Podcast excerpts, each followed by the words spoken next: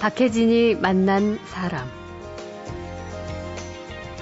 꿈 많던 문학도였지만 결혼을 하면서 자신이 원하는 게 뭔지 잊고 살았습니다. 말로 표현하기 어려운 무력감과 우울증. 그러다가 은사였던 시인 박무걸 선생을 만나고 시인이 됐습니다. 어, 어느 날 막 막 마음이 너무나 뭔가가 막 그립고 예. 이래서 뛰쳐나갔어요 집에서 음. 그때 제가 둘째 아이 임신을 하고 있을 때인데 그래서 어, 버스를 타고 일단 종로로 나갔어요. 네. 근데 거기서 우연히 박몽월 선생님을 만났는데 제 아마 모습이 좀 초라하게 보였나 봐요. 예. 그러니까 이제 선생님이 의자에 이렇게 앉으시면서 선생님이 그래 요즘도 글을 써나 이러시더라고요. 예. 근데 그때 이렇게 천둥같이 뭔가 온 게 아 내가 찾는 게 글이었구나. 그런데 맘 편히 글만 쓰면 되는 운명이 아니었습니다. 결혼한 지 7년 만에 남편이 뇌졸중으로 쓰러졌고 얼마 후에는 시어머니가 몸져 누우셨습니다.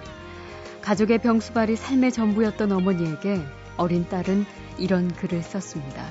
어머니가 외출했다 늦게 오시면 왜 안 오지 생각하면서도 그래 차라리 안 왔으면 좋겠다. 더 좋은 곳에서 사셨으면 좋겠다. 아, 그 대목은 지금도 눈물 나요. 근데 이제 보통 사람들은 상상할 수 없는 그런 이제 남편이 또 이렇게 정신적인 장애까지 나중에 와가지고 그래요. 뭐 집안이 늘 한 번도 편할 날이 없었어요. 예. 그러니까 이제 딸이 보기에도 예, 막 그런 생각을 했는지도 모르죠. 예. 유명 작가가 아니라 인생의 고단함을 직접 겪어낸 여자로서 삶의 희로애락을 함께 나누는 언니 같고 엄마 같은 시인. 잠시 후에 만납니다.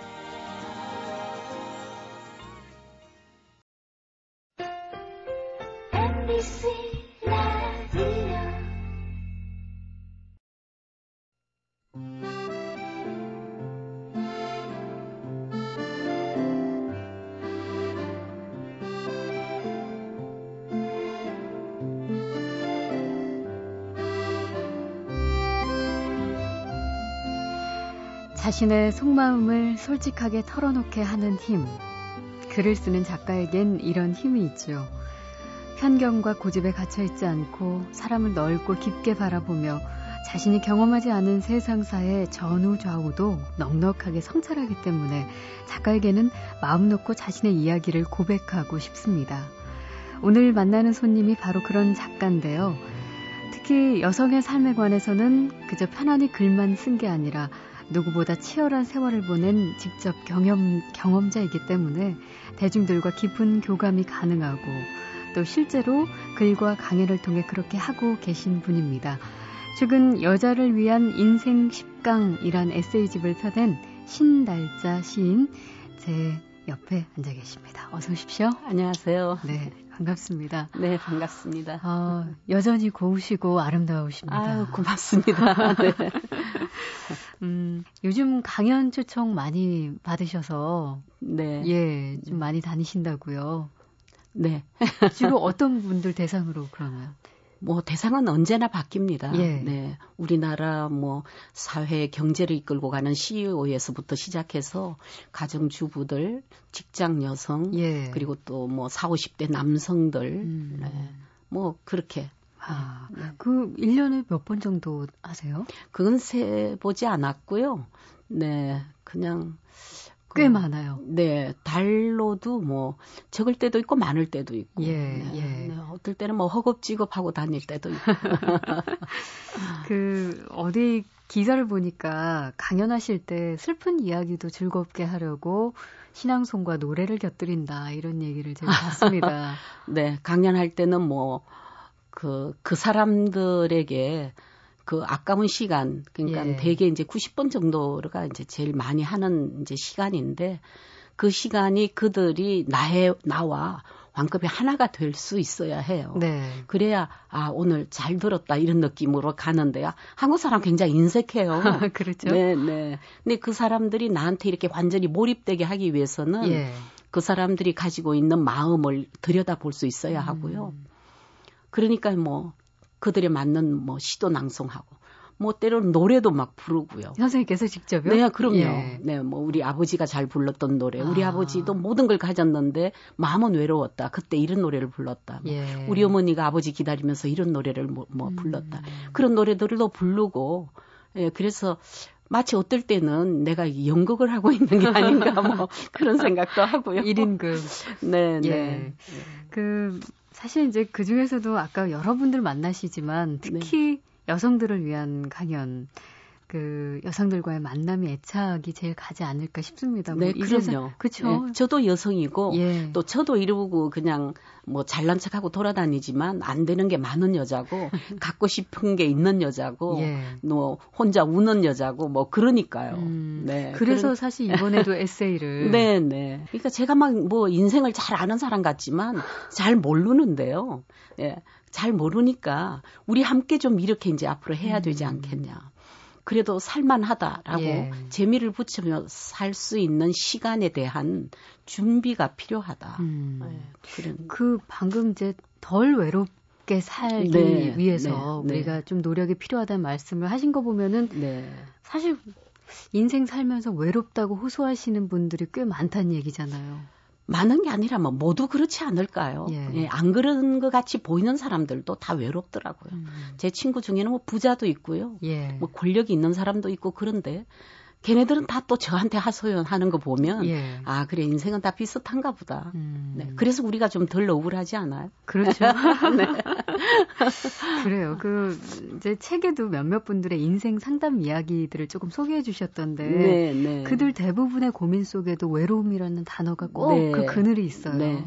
우리가 왜 요즘 젊은 사람들은 특히 팔로우라고 그러나요? 뭐 예. 이제 뭐 그 트위터, 네, 예. 뭐 여러 가지 사람들이 막 그 사람 속에 사는 것 같지만 정작 자기가 손잡을 사람은 음. 없는 것 같은. 그렇죠. 예, 그래서 아마 앞으로 어느 사회든지 이제 홀로 밥 먹는 일, 음. 네, 이런 일들에 대해서 굉장히 우리가 한번 생각해 봐야 되겠죠. 예. 그래서 이제 이번 그 책에서도 제가 가장 크게 목소리를 낸 것은 음, 지금까지 싫었던 것도 한번 해보고, 음. 또 아주 작은 거지만, 미미한 예. 거지만 즐겨보고, 음. 그것이 자꾸 쌓이게 해야 돼서, 그것이 다음에는 10년 후에, 20년 후에는 내 것이 되게. 네. 예, 사람들은 노력하지 않고 당장 뭐가 눈에 보이는 걸 바라는데, 세상에 저는 살아보니까 그런 건 없더라고요. 예. 네. 일단 내가 먼저 마음을 주고 사랑하고, 음. 예, 좀 그렇게 시간을 베풀면, 뭔가 거기서 좀 보이는 게 있어요. 예. 깜깜한 데 들어가도 조금 있으면 밝아지잖아요. 그렇죠. 네. 예. 그 그렇게 하고자 하는 최종 목적이랄까요? 그 그것은 결국은 인생에서 그래도 행복하기 위해서가 아닐까 네, 싶은데 네, 보람을 느끼기 위해서, 보람을 네, 느끼기 행복하기 위해서. 네. 그 그래서 이제 행복에 대한 정의를 하신 부분을 제가 좀 찾아봤더니 네. 예전에 그 책상 옆에 이런 글귀를 써 놓으셨더라고요.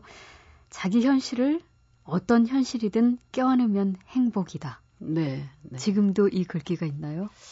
제가 그 교수실에 아, 네, 교수 네, 써놨는데 이제 학교를 예. 그만뒀으니까 예. 학교에는 없지만 제 마음에 걸려 있습니다. 음. 네, 그것은 왜냐하면 우리 어머니가 저에게 주신 거지만 어, 돈을 벌라고 했고요. 예. 네, 돈을 번다는 것은 그 뭔가 자존심을 다치지 않고 자기 예. 힘으로 살라는 어떤 그런 것이고 자존감 같은 네, 거를 네. 얘기하신 거죠. 예. 그리고 이제 그 여자도 돈이 있어야 하더라. 이게 예. 이제 어머니 경험에서 나온 말이고 또 공부를 해라. 예. 그건 자기 일에 대한 네, 음. 이제 성취감이죠. 예. 네, 그런 거.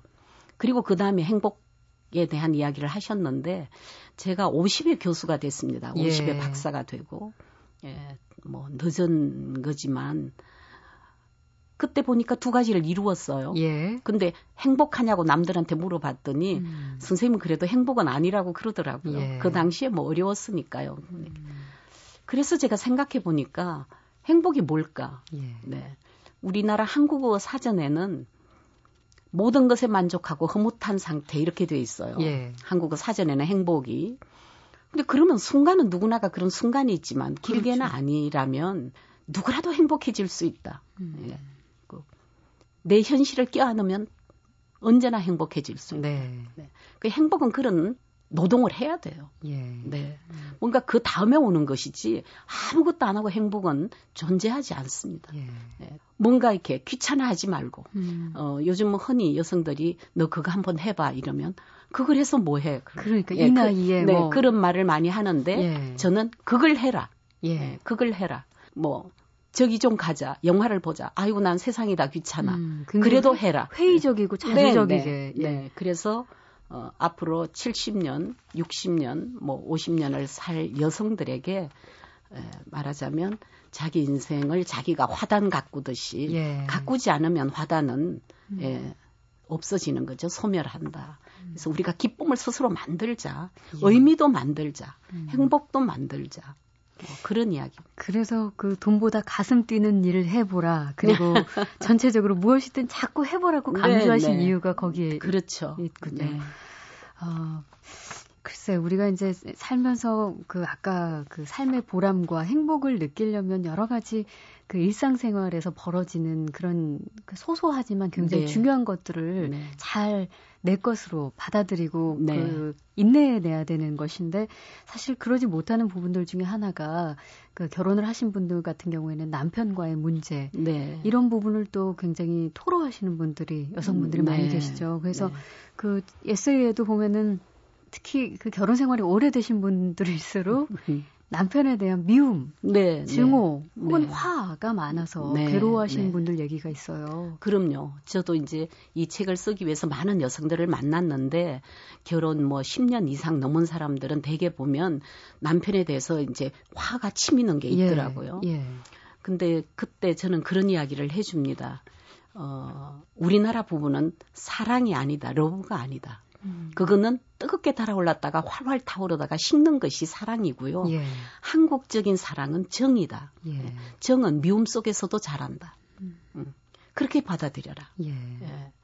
부부라는 게 언제나 어떻게 활활 타겠어요. 음. 그렇게 활활 타오르게 살면 부부가 3년도 못 가고 그냥. 예, 그게 더 위험한 일이고. 네, 네. 그러니까 어, 한국적인 정이라는 말은 굉장히 중요한 말입니다. 예. 그거는 미움 속에서도 잘하고, 네, 폭풍 속에서도 잘하고. 음. 그래서 그것이 노년까지 이끌어 가는 거예요. 예. 네, 잔잔하면서도 힘이 있는 겁니다, 그게. 음. 그래서, 어, 나중에는 왜 부부는 닮는다고 하잖아요. 예. 네, 그래서, 어, 그 사람을 내 속에 들어오게 하고 내가 그 사람 속으로 들어가고 음. 하는 그런 어 어떤 문을 확 열어놓은 그런 관계죠. 음. 그리고 둘이 다 책임져야 될 관계고. 예.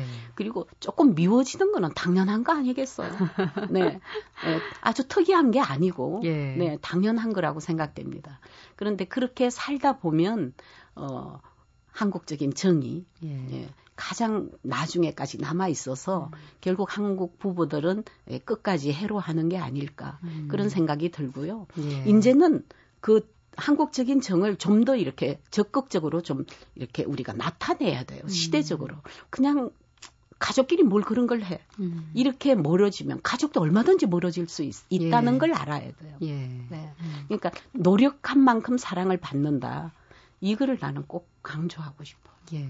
근데 그렇게 이제 남편에게 뭐 화가 치밀고 미워지고 음. 이러는 사람들이 이제 재미있게 생각되는 부분은 그런 여자들한테 만약에 당신 아들이 음. 아들의 그 아내한테 그런 대접을 받으면 좋겠느냐. 네, 그 대목이 나오죠, 제 책에. 그럼 뭐 다들 네. 어, 그럼 다 당연히 그건 안 된다. 네, 네. 그래. 그게 이제 그 엄마의 마음이죠. 예. 네. 그러면 그 자기 남편에게도 어머니가 있는데. 그렇죠. 네, 그렇죠. 예. 네, 그런 거예요. 어떻게 보면 이율배반적인 네, 부분이기도 네, 한데 네. 이게 이제 그 아들을 둔 여성들 어머니들이 아들의 음. 연애하는 모습을 보고 음. 불만을 느낀다는 네, 거죠.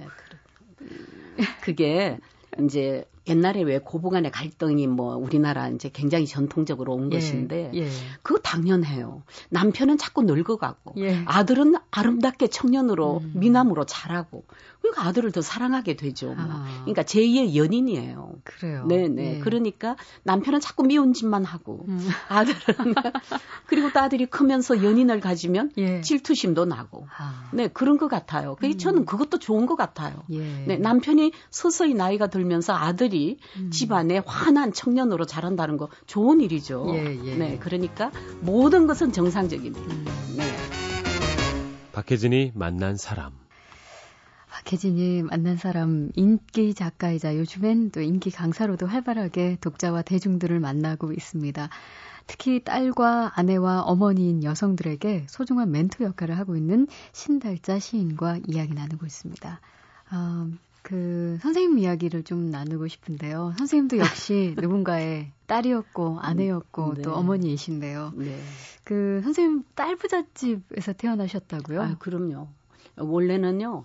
일곱째 딸로 태어났어요. 근데 일곱째. 위에 언니들이 둘이 이제 어릴 때 아, 이제 갔고. 예, 예. 그래서 제가 이제 다섯째가 됐어. 아, 그러면 네, 육녀 일남 일남에 이제 제가 다섯 번째. 네, 네.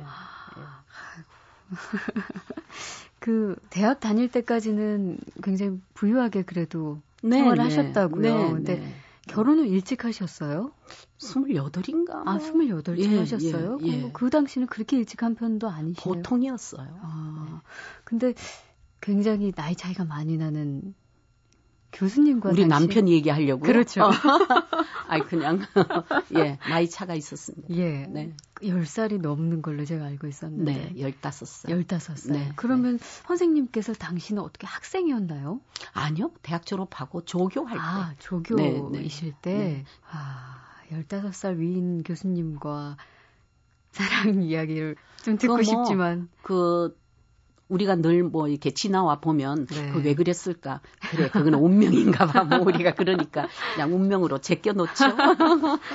그래요. 그렇게 운명적으로 만나셨는데 그 남편분께서 결혼을 하신 후 몇 년 만에 뇌졸중으로 네. 쓰러지셨어요. 네.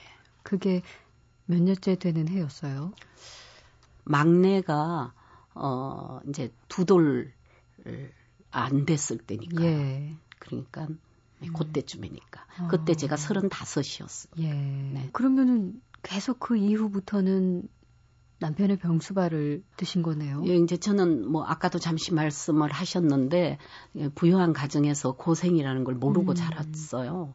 이게 그 당시 50년도에 그 언니들이 외지에 나가서 다 고등학교 졸업하고 예. 저도 이제 외지로 나가서 고등학교 할 정도면 굉장히 그럼요. 이제 부유한 가정인데 어, 그래서 뭐 하숙하면서 음. 편하게 그렇게 살고, 어, 그런 가정이었으니까 뭐 고생을 많하죠. 근데, 음, 서른다섯에, 지금 서른다섯 얼마나 이쁜 나이에요 예. 네, 근데 그때 이제 한 가정을 통째로 책임지 이제 책임지게 됐죠.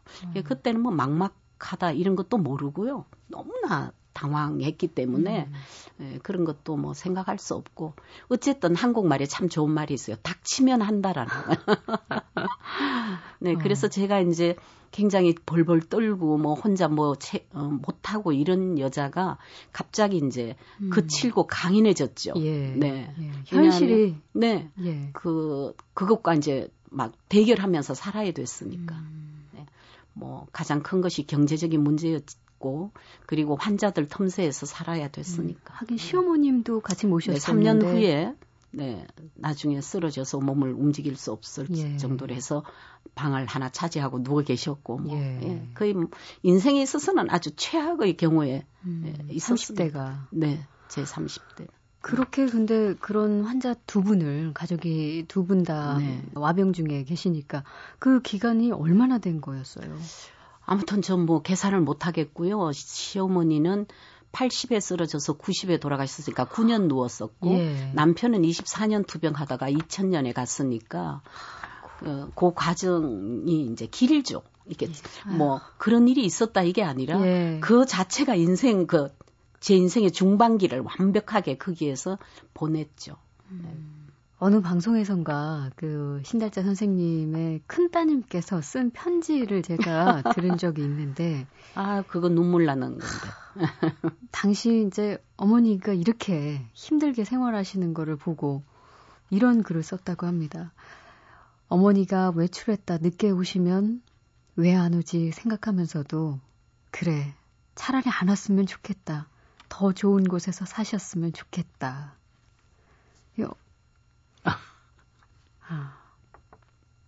아, 그 대목은 지금도 눈물 나요. 딸로서, 음, 어머니에 대한 연민이 얼마나 컸으면 이렇게 이때 큰 따님이 그렇게 나이가 많지도 않았을 텐데 어린 나이였을 텐데도. 뭐 중학생 뭐뭐 뭐 이런 때고요. 근데 이제 아. 보통 사람들은 상상할 수 없는 그런 이제 남편이 또 이렇게 정신적인 장애까지 나중에 와가지고 그래요. 뭐 집안이 늘 한 번도 편할 날이 없었어요. 예. 그러니까 이제 딸이 보기에도 예, 막 그런 생각을 했는지도 모르죠. 예. 근데 참 저희는요 그 신다찬 선생님께서 이런 어려움이 있었는지 뭐 음. 인생에 누구에게나 굴곡이 있다 하지만 정말 짐작도 못했습니다. 그 정말 화려하고 참 품이 있고 멋진 어떤 여신 그런 음. 작가로만 보였었거든요. 근데 이제 그때 제가 이제 중간에 공부를 하기 시작했었는데 예. 그다 보니까 제가 가지고 있는 것은 대학 졸업장밖에 없더라고요. 그게 전 재산이었는데 예. 그럼 이걸 가지고 뭘 할까 생각했던 게 이제 대학원 공부였는데 음 그 그때 그걸 선택했다는 음. 예, 그것이 굉장히 이제 나한테는 그 내가 생각해도 참 기특한 예. 일이었고요. 예. 그 이제 그게 살아내 내게 됐던 거죠. 예. 네. 네. 음. 음. 살아내지는 건가 네, 봐요. 네. 예. 그 근데 참 그래요. 이게 실현이나 실패 같은 것도 참이말 하면 됐다 싶은데 꼭 음. 한 고비를 더 넘게 만드는 순간이 말입니다. 있습니다. 네. 그게 네. 2005년이었죠. 암 진단 받으셨을 때는 아 그러게요. 네. 그때는 정말 그래서 참 인간은 이기적이에요. 나는 네. 환자를 보는 거는 뭐 상급 정도 되는데 그 제가 딱 환자가 되니까 그렇게 무너지더라고요. 예. 네. 그러니 이기적이죠. 뭐 환자들한테는 뭐 막 이래라 저래라 하고 막 이렇게 명령을 하고 이랬는데 내가 정작 딱 되니까 막 완벽하게 무너지는 순간이 있었어요. 예. 네. 음. 그래도 그걸 다 이겨내시고 지금 건강하시죠? 이겨냈는지 그냥 그러 와 올 밖에 없는지. 네, 네. 예. 아, 작가는 경험하지 않은 일도 넓고 깊게 써낼 수 있지만 본인의 삶으로 직접 깊고 넓은 경험을 감당해 왔기 때문에 여자의 인생, 애환과 또 행복을 더 정확하고 솔직하게 쓰고 말하고 있습니다. 신달자 시인을 만나고 있습니다. 박혜진이 만난 사람. 아, 그 지난번에 그 어느 글에 자신의 인생에 대해서 선생님께서 네. 슬픔의 쓴잔을 마시고 불행에 질긴 갈비를 뜯듯 살아왔다. 이런 고백을 아. 해놓으셨는데 이게 어쩌면 이겨냈다기보다는 어떻게 그렇게 네. 할 수밖에 없어서 없는. 네. 음. 그 선생님 같은 상황에 처한 여성분들도 꽤 많이 있을 거라고 생각해요. 그럼요. 네. 저기 이제 어쩌다가 가끔은요 중환자실에 있는 여성이 전화를 해요. 예. 선생님 책을 보고 저도 좀 견뎌 보겠다. 예. 예. 견뎌 보겠다. 그런 여성들이 오면 제가 이제 굉장히 격려를 합니다. 예. 예. 정말 막 뛰쳐나가고 싶고 모든 걸 회피하고 싶고 네. 버리고 싶은 네. 순간들이 네. 많을 예. 텐데. 그 중환자실이라는 것은 정말 안 가본 사람은 상상을 못하는 예. 그런 곳이에요. 그 모든 것이 정말 그늪 같은 그 푹푹 빠지기만 하는 그런 곳인데 어, 그럴 때 어쩌다가 막 제 책을 보면, 예. 아, 이런 여자도 살아났구나, 뭐, 음. 이런 생각을 해서 저한테 전화하면, 그 당신이 생각하기는 당신의 고통이 지금 제일 큰 것 같지만, 문 열고 나가면 당신보다 괴로운 여자도 얼마든지 있다. 예. 힘내라, 뭐. 그러지만 그게 힘, 힘이 날지 그는 모르겠어요. 예. 아, 요즘 부부 관계에 있어서 소원한 문제를 그 많이 제기하시는 분들도 있고 그 바로 대화가 없어서 그런 문제들이 네. 생길 텐데 그래서 네. 이번에도 어, 이 대화가 중요하다는 말, 이 말씀을 많이 해주셨는데, 어떻게 대화를 하느냐, 이 대화법도 참 중요할 것 같아요. 왜냐면 오히려 대화를 하다가 더 싸움이 커지거나 서로 미움이 쌓이는 경우도 있기 때문에, 어떤 식으로 그 얘기를 해주세요? 그러니까 막 작정을 하고 하는 게 아니고요. 예. 저 제가 이제 그 부부 특강 같은 거를 했을 때 남편이 살아 있을 때요. 음. 이제 아 내, 나도 제대로 못하면서 이거 하면 이거는 사기다 이러고 이제 우리 남편이 이제 그때 환자였지만은 꼬셔서 우리도 와인을 한 마셔보자 이러고 예. 이제 어, 우리가 강변에 살았던 적이 있었어요. 그래서 음. 이제 이렇게 뭐 와인 잔을 부딪히자고 그러면은 쑥스러워해요 남편이 네. 무선 막 뭐 이러면서 이제 하는데 제가 이렇게 좀 막 부딪히면서 그 우리도 이제 뭐 우리 저기 뭐 앞으로도 여행 한번 해요. 뭐 어쩌고 이제 이 얘기를 시작하면 예. 한번 오고 한 번 가고 세 번째 싸움 나요. 우리 남편이 아주 단골로 하는 말이 니나 잘해 뭐 이런 거. 이제 그러면 싸움 나는 거죠. 그렇죠. 어, 그래서 이제 그 이제 니나 잘해 그러면 왜 내가 뭐 잘했어? 당신은 뭐 이런 되죠. 식으로 하면 이제 안 되는 거니까요. 예, 예. 그러니까 니나 잘해 이런 게 아니, 아니고 뭔가 이제 작정하고 하는 게 아니라 서서히 서서히 음. 그 이렇게 멀어지지 않아야 돼. 일단 자꾸 그날 그날 뭔가 이렇게 좀 풀고 지나가는 예. 그런 게 필요한 것 같아요. 예. 어느 날 갑자기가 네. 아니라 왜냐하면 우리가 살아갈수록 뜨거워질 수는 없는 일이에요. 예. 네. 그리고 결혼 생활은 로브가 아니라는 얘기 했잖아요. 예. 사랑이 아니고 정으로 이렇게 이렇게 가는 건데 그러나 음. 그거 하나 믿고 그냥 재미없이 살면 안 되잖아요. 그렇죠. 네. 예. 그래서 어, 결혼 생활은 그렇게 달콤한 것은 아닙니다. 음. 그리고 달콤한 것이 좋은 것도 아닙니다. 음. 우리 몸에 단 것이 나쁜 것처럼 인생에도 너무 달콤한 것은 언제나 문제를 일으킵니다. 예. 네, 그래서 그런 어떤 소망을 가지지 않고 음. 그냥 가족이 함께 살아가는데 우리가 뭘 할까? 이걸 가족끼리 풀어나가야 돼요. 음. 그거는 집집마다 다릅니다. 음. 성격도 다르고 시간도 다르고 다 다르기 때문에 아, 저 집에서 저렇게 하는구나. 우리도 이런 건 안 되고요. 예. 자기 부부가 서로 뭔가를 논의하면서 조금씩 조금씩 이렇게 어, 집 짓기를 해 나가야지 그 남들이 짓는다고 해서 똑같은 집을 지으면 그거는 음, 금방 부서질 거예요. 예. 네. 어, 아름답다는 말에 어원을 그 아름 그러니까 앓고 난 뒤에 찾아오는 깨달음이다라고 정의를 하셨었는데 네, 네. 저는 오늘 벌써 시간이 이렇게 흘러서요. 네. 오늘 선생님의 마지막 그 모습을 저는 아름답다라고 정의를 해드리고 네. 싶습니다. 아유. 자, 부끄럽습니다. 열심히 예, 살아온 인생 경험에 또 음. 직접 만나는 청중 대중의 고민을 담아서 여성들에게 전하는 메시지를 최근 에세이로 담아냈습니다. 신달자 시인과 오늘 함께 했습니다. 고맙습니다. 감사합니다.